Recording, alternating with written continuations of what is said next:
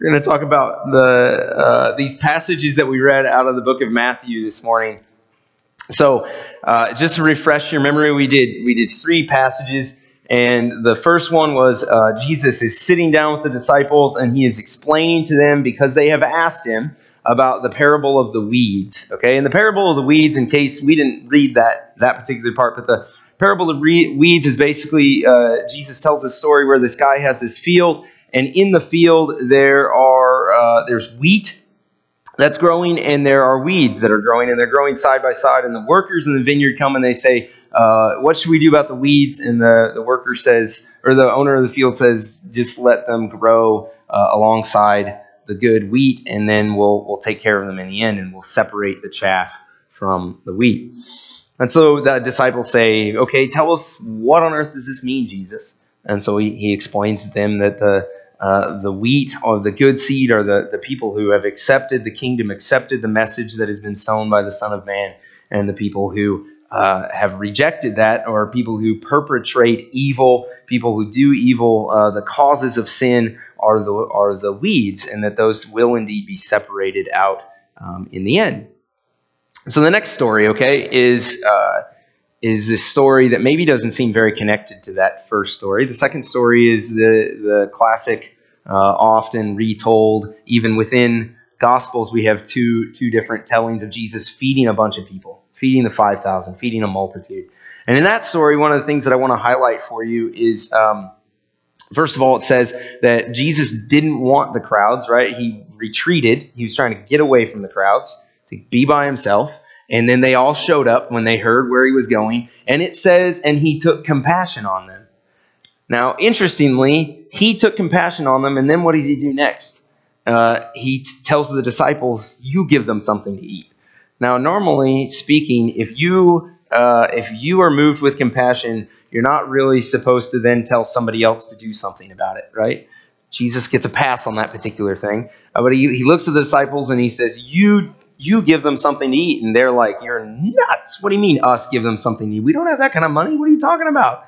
And then the you know the the food is provided and Jesus feeds everyone and everyone is satisfied. And then it says, we then the very next story, it says immediately Jesus uh, got in the boat with his disciples, or is immediately uh, he told his disciples to go get in the boat and to cross over to the other side of the lake. And uh, and then Jesus meets them uh, by walking on the water out to them because Jesus is fond of freaking them out.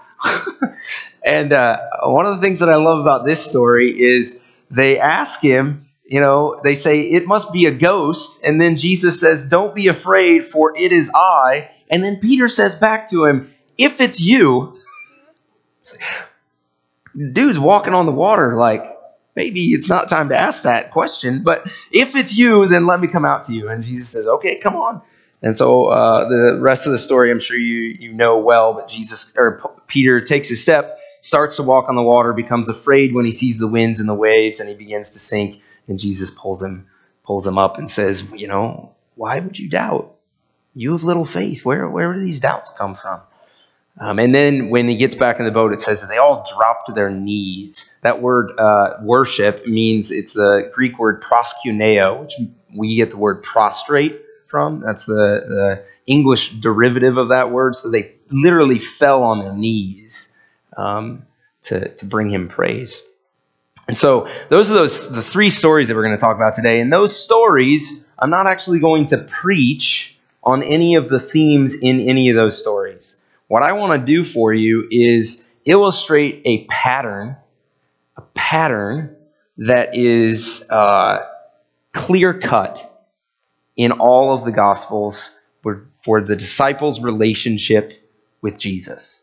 Okay, there is a, a clear cut pattern for what the disciples' life was like with Jesus. And these three stories highlight what that pattern was. And so uh, the first one is the sit down chat. Okay? So Jesus will get up and he will teach, and uh, this is uh, uh, commonplace. Jesus loved to, to speak in parables, and the parables, um, you know, we have we have like 2,000 years worth of interpretive history to stand on, so we can go and we can read these parables, and we're like, well, of course, that's what it means because we've kind of absorbed 2,000 years of history of reading those. But these guys are like, Jesus, what did that mean? Because they're the first people to hear it, right? And so people ask, well, what does that mean? They're perplexed by, by the meaning. And so the disciples get this, this uh, very intimate time where they get the inside knowledge on it. They get the sit down explanation. This is what I really meant. They get uh, not one on one mentoring, but they get this deeper mentoring with him where he is their, their teacher, their rabbi, the, the person that they get to have this conversation with about it. The crowds don't really converse with him, right? The crowds don't get this. The crowds are sort of an, an outer level of what it means to, to have a relationship with Jesus. But the disciples, their relationship, it involves this sit down chat that's going to happen over and over and over and over again in different circumstances. It's not just to explain um, parables, and sometimes in, in most of the Gospels, the disciples will also have this sit down chat revolving around the fact that Jesus is going to die. And Jesus has to tell them over and over and over again, really, guys, I'm going to die. And they're still perplexed by it when it happens. And so they get this inside, intimate knowledge, intimate connection with who Jesus is. And it happens over and over and over again. The next thing that, uh, that happens, though, after that, so um, the next thing that happens after that is I think, a key point for us is that so Jesus sits down with the disciples and he explains the parable of the weeds, and then just a little ways later, it's not that Jesus. Uh, I almost I almost had a cartoon that I was going to show you where uh, Jesus is sitting down with the disciples and and one of the disciples raises his hand and he he asks, "Is this going to be on the final?" right. Uh, so it's not that in a couple of paragraphs Jesus is like, "Hey guys." what did I tell you just a little while ago? Did uh, pop quiz? Can you can you write down the the interpretation of the uh, parable of the weeds? Because that that's not what happens, right? The next one of the next things that happens is uh, they are in a situation and they have to try what they've learned. Now, the feeding of the five thousand is not exactly the same thing as uh, the parable of the weeds, but it is a sort of uh, a trusting of um, of Jesus's intention to sow the seed, right? To, to take this crowd and to have compassion on them and to serve this crowd.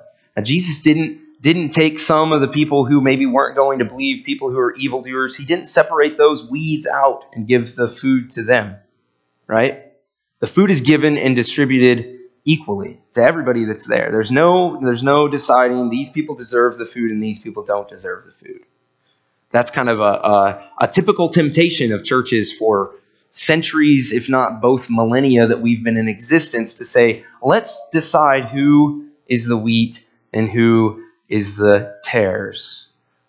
Let's decide. Let's decide who deserves the charity and who does not. Let's decide who deserves the compassion and who does not. And so Jesus gives them this opportunity to live the parable of the weeds, to live out this uh, this teaching, this sit down chat. It doesn't stop there. It's not intended for uh, intellectual knowledge. It is intended to be imitated. It is in, intended to be animated. It's intended to be incarnated, to be brought into flesh, into life. And he, so give it a try. And then again, uh, Jesus, while he's out on the water, uh, Peter's given this opportunity to try it, to actually step out onto the water with Jesus, to actually be called out to him, to take these steps to do something that only Jesus can do. And so, uh, the idea of the disciples' life with Jesus does not stop with that sit down chat.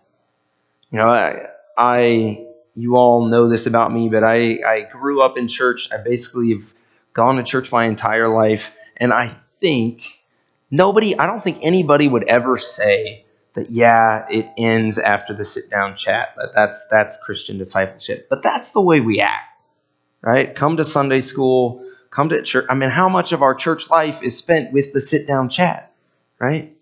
You know, come here, sit, listen to me, uh, come to a Wednesday night thing, sit and listen to me again, or some other person that we've decided is good enough to listen to, and then be on your merry way. Right? I mean, that's church in a way, isn't it? I mean, we also sing songs. That's an added bonus. but the, the idea is no, let's give it a try. Let's do it. Put it into practice. Let's step out of the boat, so to speak. Let's try to give 5,000 people food when we only have, you know, two loaves of bread and a handful of fish. Let's try it. Let's actually try what he's asked us to do. I hope and I think that our simple supper is is that that we have at least one thing built into our church life every week that we try to do it.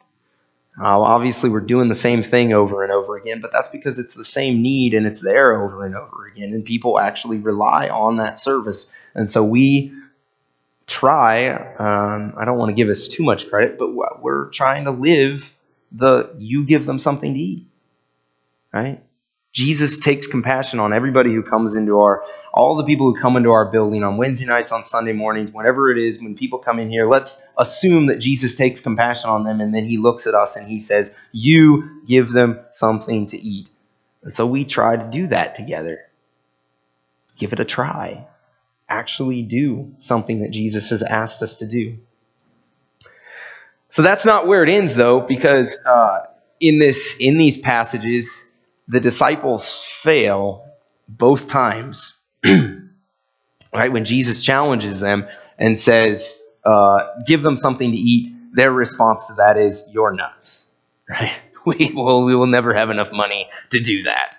And uh, so they, there's that little failure. And uh, then the next one is Peter. He gets out on the water and then he sees the winds and the waves and he becomes afraid and he begins to sink. I don't want to be too hard on Peter because I'm not sure I would have gotten out the boat, right? But like it didn't work out for him. It didn't he didn't didn't succeed. I don't know what the right the right word is. That's probably not it. But Jesus has to pull him up. Just like Jesus has to save the day when the disciples are like, "We don't have enough money to feed all these people." He still does it. And by the way, he doesn't say, "Okay, now's the time to separate the wheat from the tares. You guys didn't feed them, so get out of my presence. Or you guy, you Peter, you you failed the test. Time to be, uh, you know, thrown away.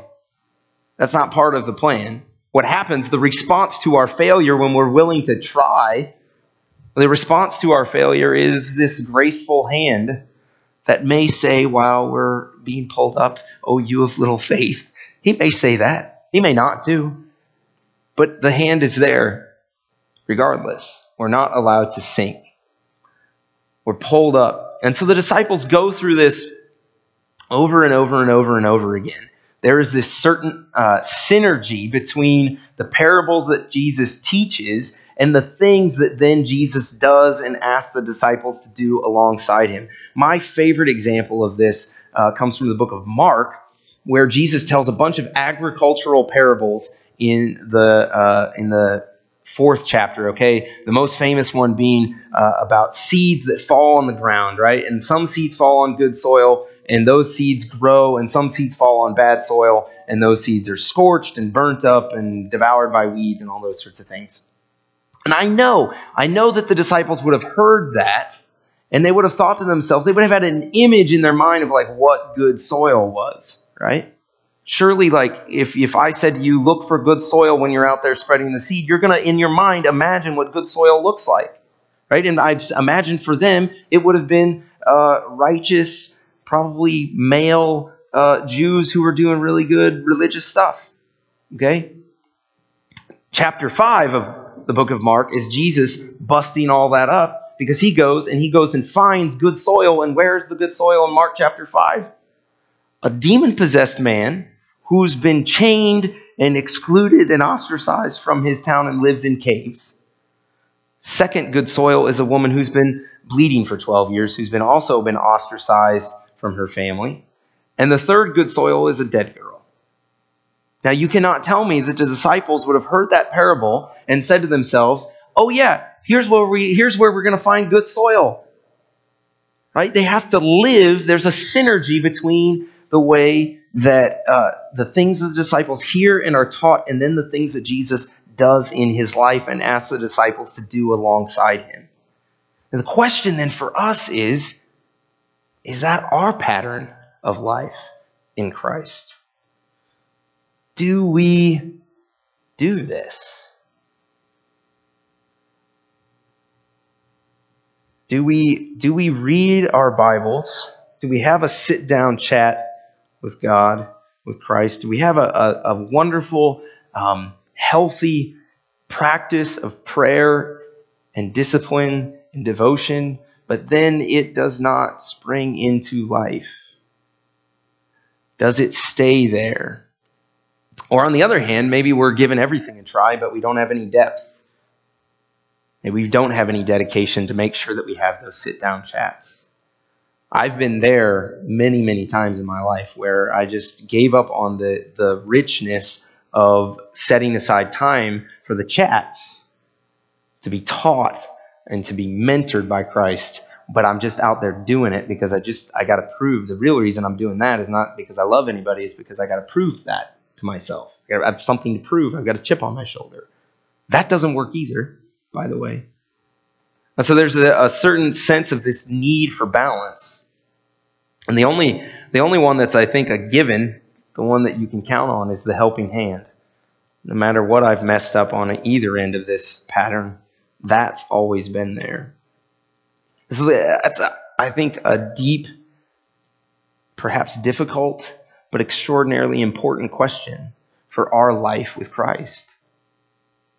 Is the pattern there? Because it's it's um what's the right word? It's omnipresent in the Gospels. This is the pattern of the disciples' life with him uh, everything falls within this. Everything that they see Jesus do, every every part of their walking with Him fits into this. Everything is the word disciple comes from the Greek word mathetes. Okay, and the word doesn't necessarily mean disciple; it means learner. So the disciples are these uh, basic learners, and truthfully, everything that happens in the Gospels benefits their learning. And it never is just to sit down, chat, and it's never just give it a try. It is this beautiful synergy where Christ is there helping them along the way. So, how do we do that? What does that look like in our own life? So, I, I uh, Googled um, follow Jesus for images today because I was trying to find just find things to throw up on the screen so that you have something to look at instead of me. And uh, and this was a nice little picture that that came came up um, rather quickly. And there were just like thousands and thousands of images for follow Jesus. Just oh, I mean, tons and tons and tons and tons. And because uh, that's I mean that's like a really common thing that we tell ourselves. It's a, a, a an easy and good Christian idea. Uh, but there's a really interesting facet to this pattern that I think sometimes we forget. We because we think that I follow Jesus, right? Or you follow Jesus. But that's not what happened for the disciples. The disciples didn't do that one on one. That's not the pattern. Part of what we, I think, are missing is we think we got to take responsibility just for it for ourselves we got to bear our burdens on our own. We got to struggle on our own. We have to sink into the ocean on our own and wait for Jesus to pull us up. We have to feed the 5,000 on our own. We have to have this sit down chat with Jesus on our own. And we are plagued by that. We're deeply plagued by it. Whereas they have to do it together in fact, Jesus won't let them do it on their own. The, this little moment with Peter is one of the very few times where, where a disciple gets to do something just on their own. But when he sends them out, when he says, give it a try, and I'm not even going to be there, they have to go in twos. When they are. Uh, when they are distraught on Sunday morning, okay, Sunday morning of Easter week, they all they all think that Jesus is dead. And they know he's dead. And uh, and Mary comes and tells them, you know, he's not not dead. The, the tomb is empty. She finds them together. I think that's extraordinarily important. that, that even though they were in this place of totally weak faith, they had been so fostered and shaped by Christ with this togetherness that even when they were at their lowest point, that stayed intact. They were still together over Easter weekend. I mean, think about that. The absolute lowest, and they were they were still in the house together. That thing wouldn't go away. And then, of course, as the book of Acts draws forward into church history, um, we we get an image that the church together, right? Acts chapter two, after after the Holy Spirit in uh, has invaded the upper room where they're all together and gifted them together. They then uh, you know share all their money together and they serve people together and people come to hear uh, people come to dedicate themselves to the teaching not of one apostle but they come to teach uh, to dedicate themselves to the teaching of the apostles. So they're even teaching together so there's this sense that this pattern is not just for me and jesus it certainly isn't not that, right? Like, I have to do that too. I have alone time. I have things I need to do on my own. There are going to be times where I try things on my own. But in the broader sense, you need me and I need you. This pattern of sitting down and learning from Jesus and going and trying it and then getting his helping hand, that pattern works best when we do it together. That pattern works best when we do it together. The uh, I was thinking, I, I learned something this morning that I was a little bit shocked by because I was looking for this passage right here, the, the top one. I appeal to you then, be imitators of me. And so I just typed in imitator in the Bible search thing. And then I was like, wait a second, there's a bunch of them. Because um, I thought that was just like one, one passage. But it's actually interesting. It's not just one one little line in the New Testament. There's a bunch of these ideas where Paul says, okay, Jesus, we don't get to walk the earth with Jesus anymore, right? So in, in Jesus's place, how about you learn from me? And the word imitate is important because imitate means you put something into practice. He doesn't say, uh, how about you take my doctrinal statement as your own? How about you uh, take all of my theology and just say, I believe all that, and get the check mark next to true, uh, check true next to all those things, and then, then we're good. No, imitate it. So take the things you're learning from me, the theology, the ideas, the prayers, the things I'm writing to you, take those things and put them into practice together. Unless you think, uh, now, it's also really important there there are uh, this one 1 thessalonians 2.14 it says that he wants you to also be imitators of churches and the reason i want to point that out is because it's not about finding one strong christian to imitate and to learn from and to, to have this uh, pattern of learning and sitting down with that person and having a sit down chat and trying things out with them. It's not just finding that one extraordinary, charismatic Christian that you can do that with. It's all of us together. We can learn from all of us. You don't have to be Paul for me to learn from you, which is a good thing because I wouldn't like. Paul is great to read letters from, but I, he would have been a really hard guy to be friends with. shipwrecks, beatings, rough stuff. Uh, anyway, the uh, and then the other this Hebrews chapter six one is the same sort of idea. Is that it's he's asking the writer of Hebrews is asking his readers to put, to imitate all people of faith who've gone before them, to learn from these people, these heroes of faith, and so us too. What can we do how can your attitude or your practice or your time change so that we can really have this pattern of discipleship together? Where it is not just a me and Jesus thing, and it's not just a sit down chat with Jesus, or it's not just a go try, try, try with Jesus, but, but we really get this balance correct. We really have this pattern, this full life of discipleship with Christ and together. This would be the time where a better preacher would then give you all the list of the things that we need now to do. I am not that guy. Because uh, it would be presumptuous, I think, for me to say, and here's what we do next.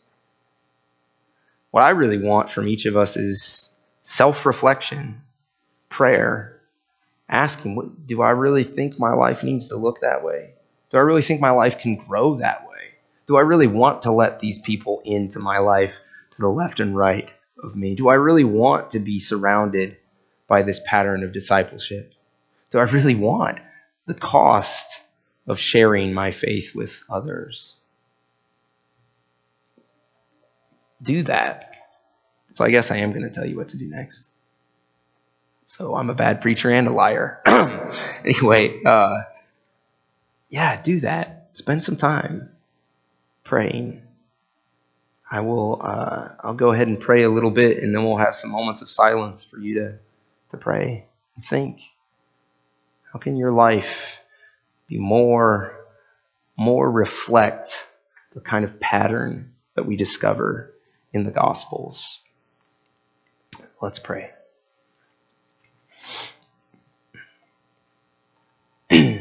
Jesus, I thank you so much for the multitude of times that you've reached out and pulled me up.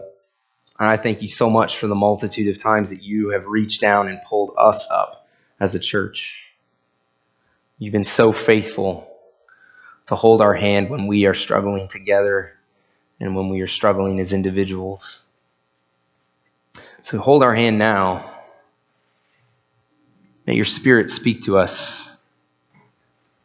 May your Spirit open our eyes to creative ways that we might learn more thoroughly together, that we might try things more together, that we might be helped by you more together. I just pray that this pattern of life that you carved out for your disciples would just be a pattern that we would find worthy and good for us.